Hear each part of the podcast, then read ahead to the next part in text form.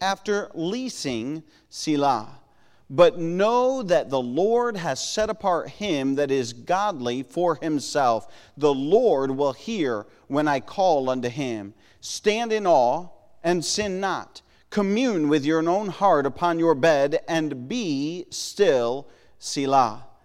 Offer the sacrifices of righteousness and put your trust in the Lord. There be many that say, Who will show us any good?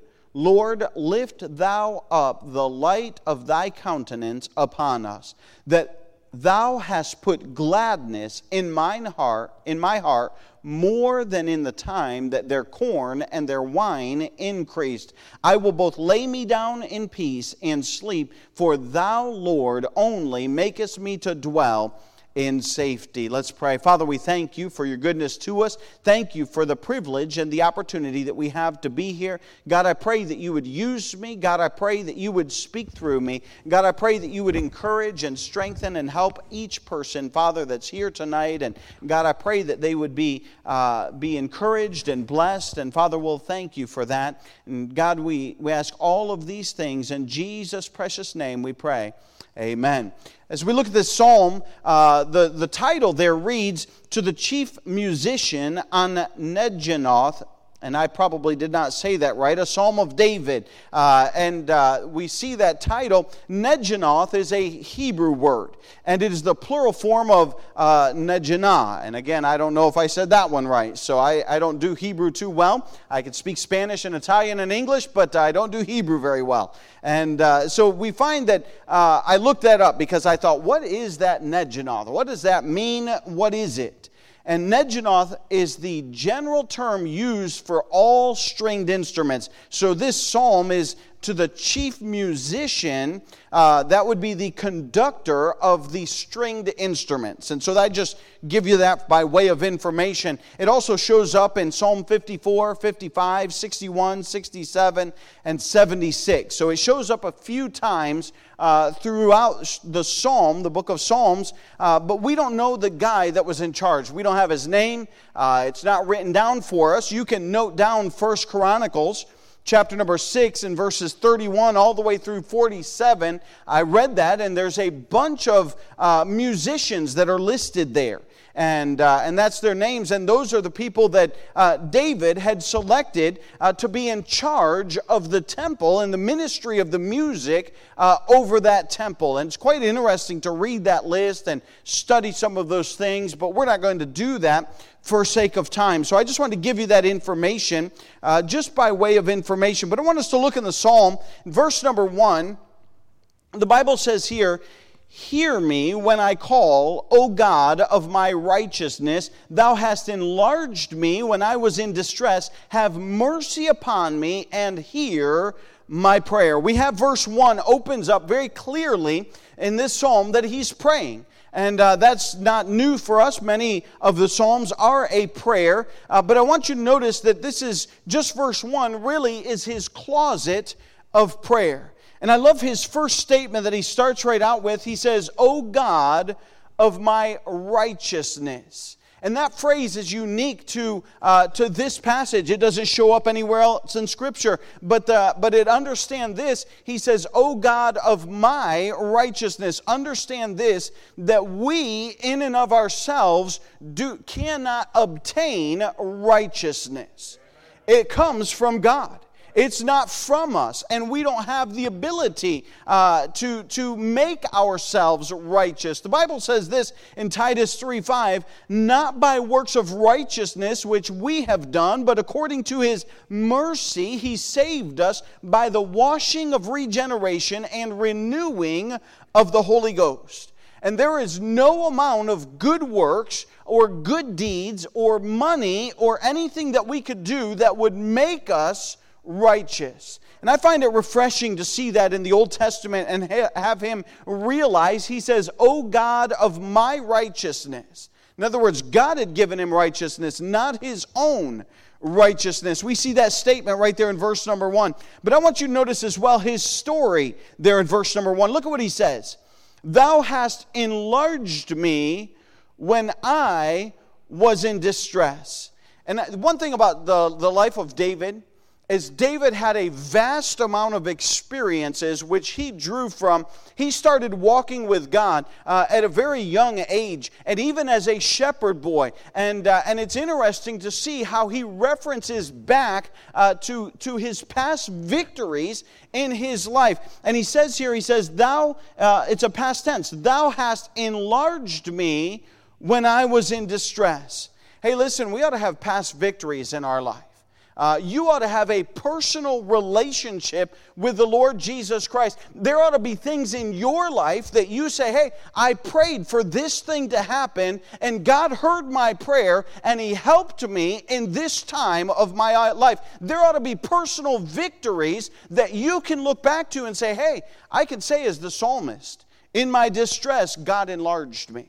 They don't have to be big things. I'm not talking about uh, miraculous things. I'm talking about small things that you can start with in your own personal life that you can look back and say, hey, God did this for me. And listen, when He does small things, hey, then He'll do the next thing, and then they'll do the next thing. And you just keep praying and drawing from that and saying, hey, I know God has taken care of me.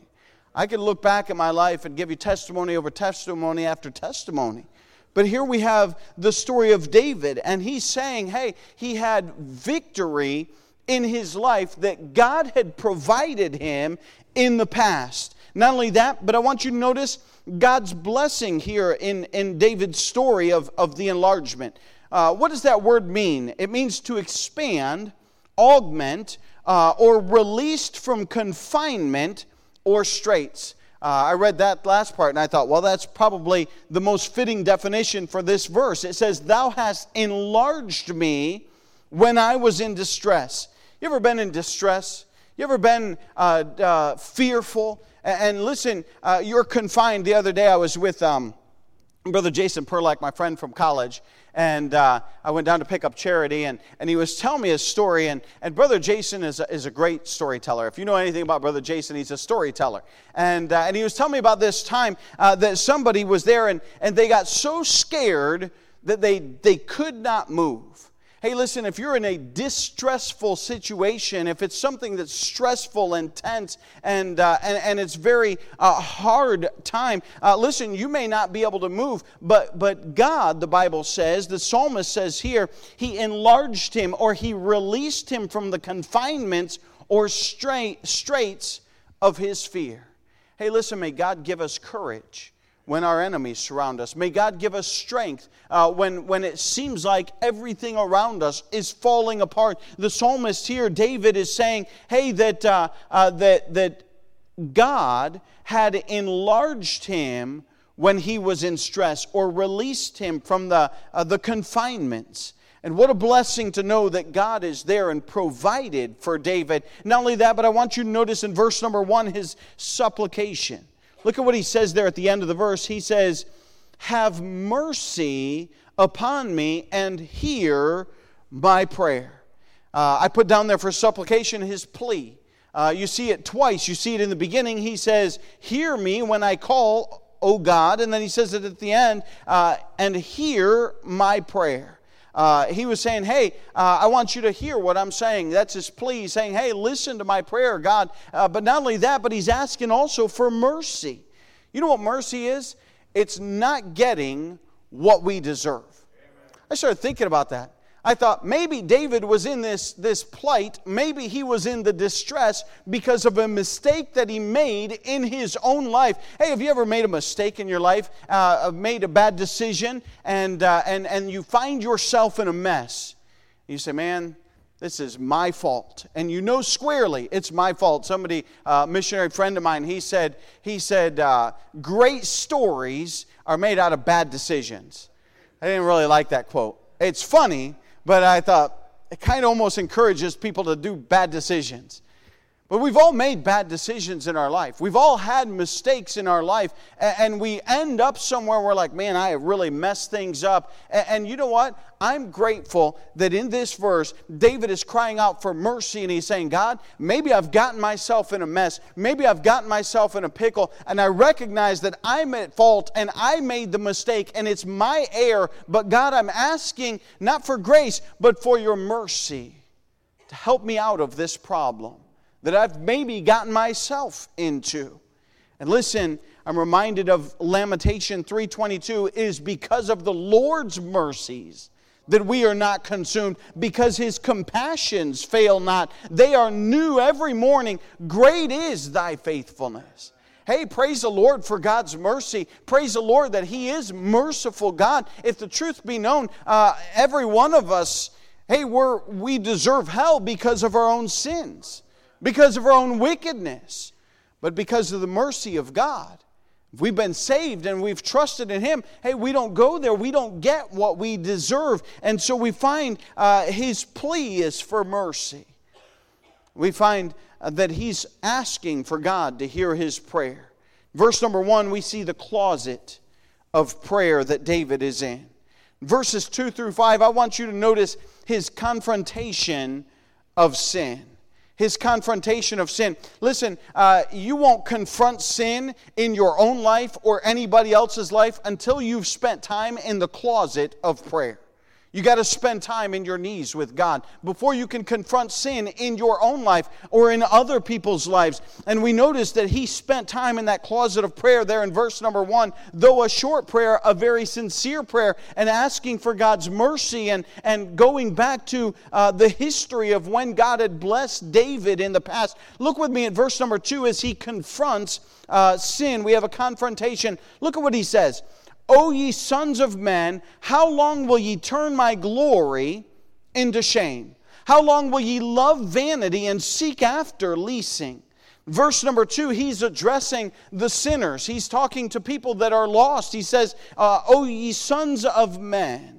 The context clarifies that these are not godly people they're seeking after that are seeking after God, but they're rather sinners that are seeking after vanity. They're seeking after all these other things in life, and it says it very clearly. How long will ye turn my glory into shame? How long will ye love vanity and seek after leasing? Right now, you're probably scratching your head saying, Seek after leasing. What does that mean? And so I looked it up because I knew you were going to ask. Leasing is, uh, it means vanities. Uh, not vanities, it means lies. Uh, seeking after falsehoods, seeking after uh, things that are not true. And, and he's saying, he's talking to sinners and he's saying, hey, uh, that, that how long are you going to spin your wheels uh, chasing after vanity? Listen, the world is full of vanity. And boy, we get frustrated.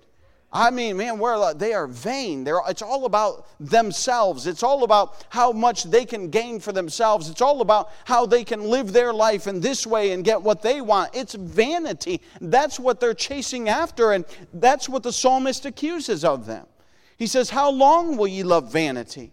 How long will you seek after uh, falsehoods and lies and, and, and all these crazy things that are going on? And, and you can see that even in our world today. Hey, that existed in David's day. I mean, there was vanities, there was lies, uh, there was those that would, uh, that would shame God's glory. What does that mean? Think about this. You ever made something I've, I've made some things and I've fixed some things. And uh, my, my latest accomplishment, I've, i know our church knows, I, uh, uh, I changed my daughter's engine in her car. Man, I, just to th- start that thing up and hear it run, I was like, wow, praise the Lord. I had a lot of hours invested in that. I was like, man, I, I was glad to hear that thing start up. But listen, if I'd have spent all that time on it and done all of that and it goes, and I go, and that's all it does. And it never starts up and it never gets out of my garage. You know what that would have been? It would have been a shame to me. I would not have told the church about it. I would not be up here talking about it. Why? Because it would have been a shame. I'd have been, man, that was, that was an embarrassment. Man, haul that thing off to the scrapyard, never mention a word to it to anybody that I tried to change an engine. I wouldn't be bragging about that. I wouldn't be proud of that because it was a complete failure and something that I was not able to, uh, to accomplish. And, uh, and he's saying here that, hey, listen, man is created in God's image and we ought to be the glory of God. But the rebellious sin nature inside of man man has caused man to turn against God and change the glory of God into a shame of God. And he looks at man and he says, man, I'm ashamed of the sinful, wicked condition that man has thrown himself into. And so he's talking about sinners in verse number two, and he's confronting their sin, and he's telling them, How long are you going to continue to, to shame God? How long are you going to continue to seek after vanity? How long are you going to seek after the falsehoods and the, uh, the ideas of the world that are clearly false and not true? He's asking them, look with me in verse number three, and he addresses the saved. He says, But know that the Lord has set apart him that is godly for himself. The Lord will hear when I call unto him. Verse number two, he's, he's giving a contrast. He shows the sinners and how long are they going to live like that. And then verse number three, flips it and says, Look, the saved, hey, God is set apart for, the, uh, for himself, the godly, and he's going to hear our prayers. And man, what a contrast, what a difference between the two. The one is ashamed to God, the other has the ear of God and has the attention of God, and that he would be set aside for God's service. Boy, what a blessing. Uh, think about that. You cannot be godly without first being saved. So there's salvation in there, obviously. But listen, being set apart, I'm glad that God separates us. Listen, if you have children or if you ever had children, you know this. You treat your children different than the neighbor kids. Don't you? I mean, your children eat at your table. You say, well, my neighbor kids do too. Well, occasionally you might. But your kids eat at your table morning, noon, and night. And at some point, if your neighbor kids did that, you might say, you know, hey, guys, we, we need a family night. Why don't you guys go back home? We're going to have family dinner tonight. Your kids sleep in your house every night. You, you provide for your kids. Your kids, you, when they get sick, you take them to the doctor. You don't send them elsewhere. You take care of them. Hey, when your kid uh, does something that is wrong, you hopefully you discipline and, and correct that child. But you don't do that for the neighbors. And what I'm saying is listen, God treats us as children far different than He treats the, uh, the, the, those who are not saved. We are set apart. And praise the Lord for God's goodness and that He does allow us to eat at His table. He does allow us to sleep in His house. He does care for us and take care of our needs. Hey, He does discipline us when we're bad. Hey, we need that. If He didn't, we ought to be concerned that we're not His child. The book of Hebrews talks about that in verse chapter number 12. We'll not get into that, but I'm just saying that the Almighty God would pay attention to us and set us apart, as it says there in verse number 3, is, is quite a contrast to the heathen and to those who are lost in verse number 2. And so we see the confrontation of sin, the sinners, the saved. But look at verse number 4 as he continues. He says this as he's addressing those that are not saved, the sons of men that are, are living for themselves. He says, in verse 4 stand in awe. In other words, hey, look how God treats his children. Look at how God treats the lost. Stand in awe, see them, and note the difference, uh, the, the difference that they have and how they're different in their, their attitudes. And he says, and sin not. He's like, look, you need to you need to clean up your life. You need to get out of that stuff. We know, of course, you cannot clean up your life without God. But he's saying, hey, stop and look. Stop and observe the difference. Stop and see how the sons of men uh, uh, live their life and change the glory of God into a shame, and how the saved are living their life, and they ought to be different than the world. Stand in awe of the relationship that they have with God. And he said, hey, the world ought to look at us, and they ought to know there is something different about those people. They ought to see the joy of the Lord in our life.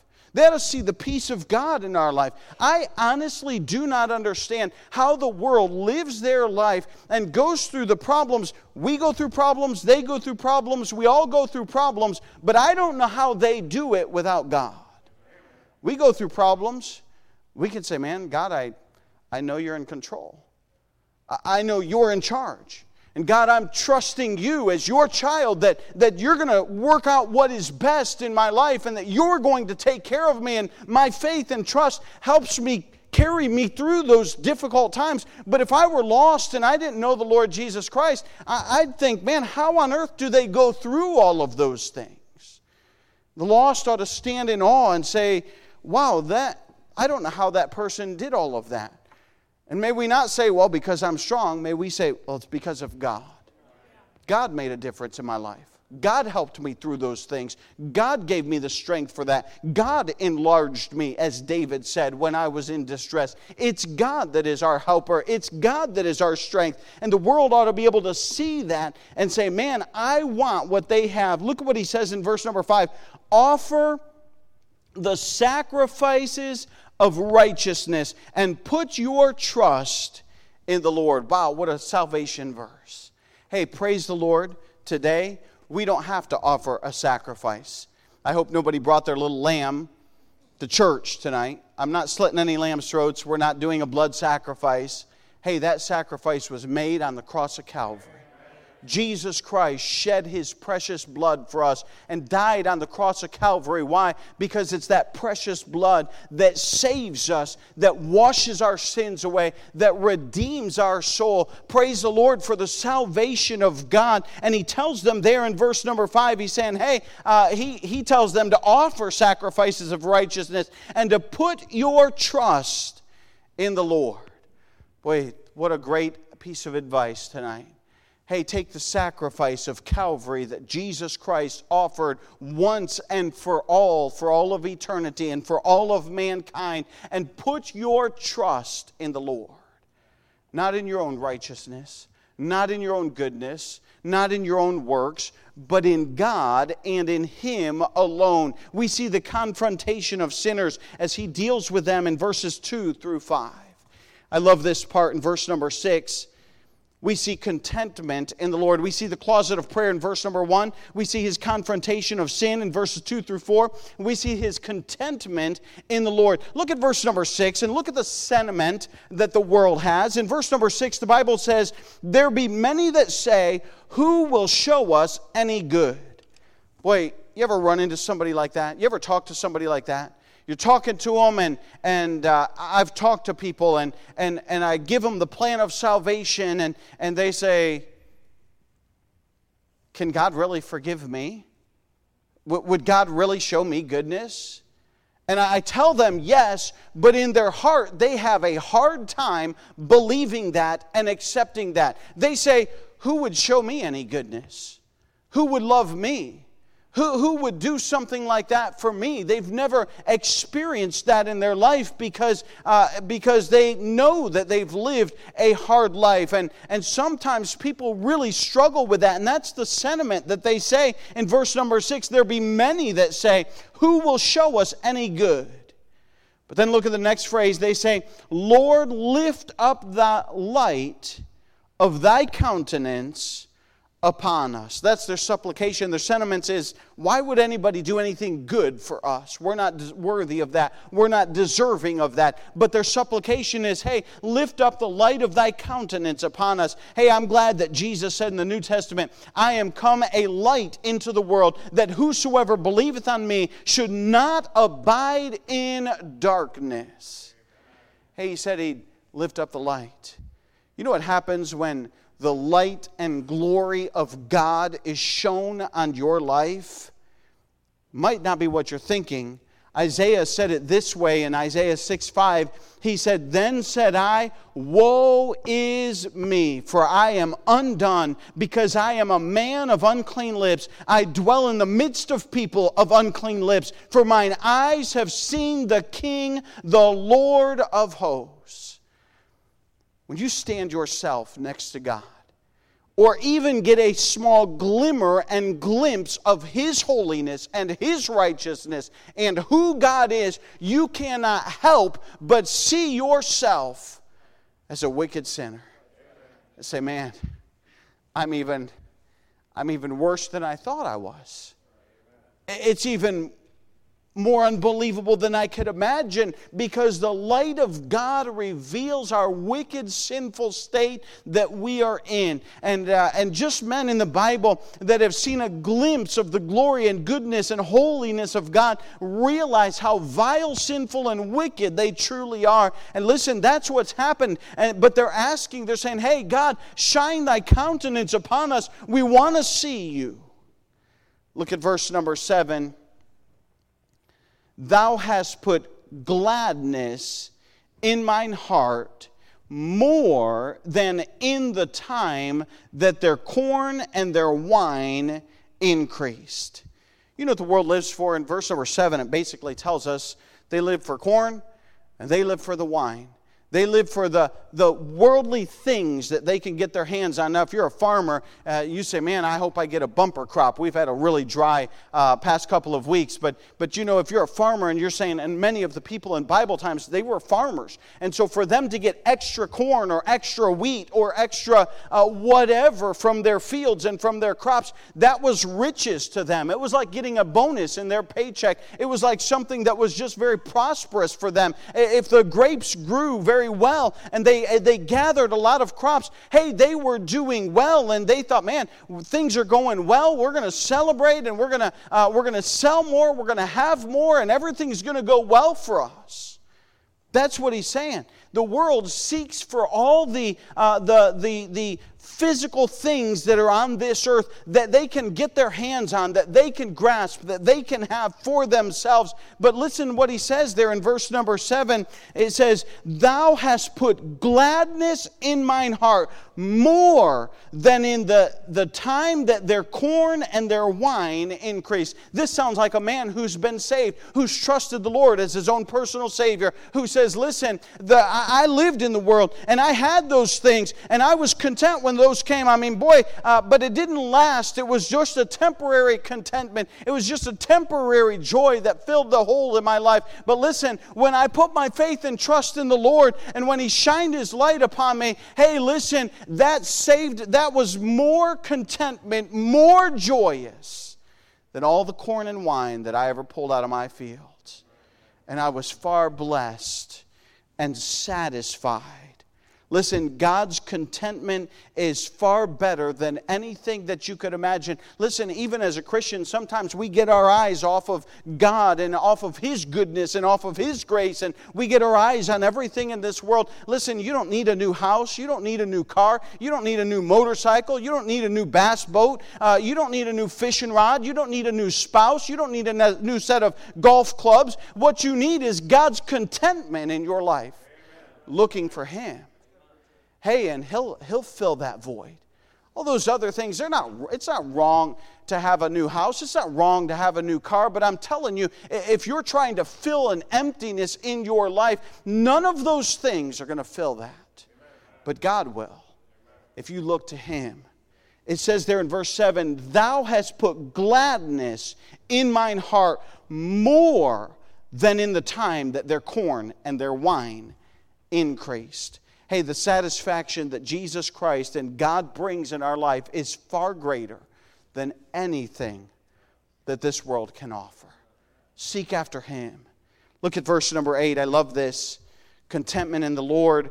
It says in verse number 8, I will both lay me down in peace and sleep. For thou, Lord, only makest me dwell in safety we lived in Peru for a long time as missionaries. Don and Carla, our friends, are here, and and uh, they know in Peru, man, I mean, thieving is just a real problem in Peru. And I remember I, I, I would talk to people, and this is, was a common problem, at least uh, that we ran into quite a bit. And we'd invite people to church, and, and, and, and four out of five of them would come to church. And they would always rotate. We're like, well, what, where's, where's so and so? Oh, they, uh, they're not here today, they're home and, uh, and you're like, what's, and you started to realize there's always one person missing. And you sit down and talk with them, you're like, what, what is going on? Why is there always one person missing? Well, and you, you nail them down on it, well, one person has to stay home to guard the house. In reality, they're like, I mean, uh, I talked with one guy and, and, and he said he didn't sleep at night. He, he would stay up at night. He, he may lay down or he may sit down in a chair, but I mean, if there was just even a, so much as a bark of a dog or, or any noise, he would get up and, and he would check his house and make sure that they weren't robbing his house. I'm just saying that is a reality of life in Peru. Listen, not because I'm good or not be, I'm probably more paranoid than anybody else in this room. I'll tell you that right now. Lock my, amen. He testifies, he knows. I am, man. I lock my doors. I, I, I mean, I'm, I'm, I am like Mr. Security. But you know what? I lay my head down at night and I go to sleep. You know why I do? I'm trusting the Lord. Oh, I'm going to do all the security checks. Yeah, I'm going to lock my doors at night. Yes, I'm going to make sure everything's snug and everything's closed up and, and everything's as secure as I can make it. But in the end, it's God that takes care of all of that and He's the one that gives sleep. He's the one that gives rest. I will both lay me down in peace and sleep, for Thou, Lord, only makest me dwell in safety. Hey, listen, it's good to be a Christian and know that you can trust God. You close your eyes, you go to bed tonight, and you sleep, and you say, Man, I know whatever problems I'm thinking of, whatever things, I can leave them to God. Sometimes I'm just as guilty as you. I mean, they run through my mind. What about this? What about this? What about this? What about this? What about this? And my mind says, you know what? I, I need to put it out of my mind and leave that to God. I can't change it. God can deal with that. And I can't. And, and, and I have to remind myself hey, that I need to give it to God and I need to lay me down in peace and sleep. For thou, Lord, only makest me dwell in safety. What contentment there is in the Lord. We see his closet of prayer in verse number one. We see his confrontation of sin. Listen, sin's got to be confronted, sin's got to be dealt with. And listen, there are people that do not know the Lord Jesus Christ. Hey, we ought to, we ought to, we ought to be a testimony to them. We ought to be a testimony in the peace of God in our life, in the contentment of God in our life, in, in the joy of God in our life, and all of the things that God does for our life. May people look at our life and may the world be really jealous or envious of our relationship with God and how God takes care of us. Not that we're going to all be driving brand new cars and living in brand new houses, not that, but that God that we would go through those problems holding on to God's hand with joy and faith and saying, "You know what? I know God's going to take care of me." And the world would say, "That guy is crazy." I'd be doing drugs or drinking myself drunk if I had those kind of problems. But they look at us May they be envious that, hey, we're trusting in God. We know what's going on. We know that there's a God that will sustain us. May we testify to them and let them know hey, listen, how long are you going to chase after vanities? How long are you going to pursue lies? How long are you going to live your life serving yourself when you can serve God? It's so much better. Because there's a contentment in Jesus Christ. We need to be a witness and a testimony. So we stand to our feet with our heads bowed and our eyes closed. Father, we thank you for your goodness to us. Thank you for your salvation. God, what a great psalm that would tell us of your true goodness.